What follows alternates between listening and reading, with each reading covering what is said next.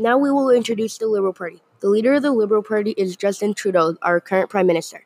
The Liberal Party is center left on the political spectrum. The Liberal main promises are to commit to net zero emissions by 2050. They will also ban harmful single use plastics by 2021 and provide a 10% rebate up to $2,000 on used zero emission cars. Um, now we will talk about their carbon tax. Right now, the carbon tax is set at $20 a ton of carbon.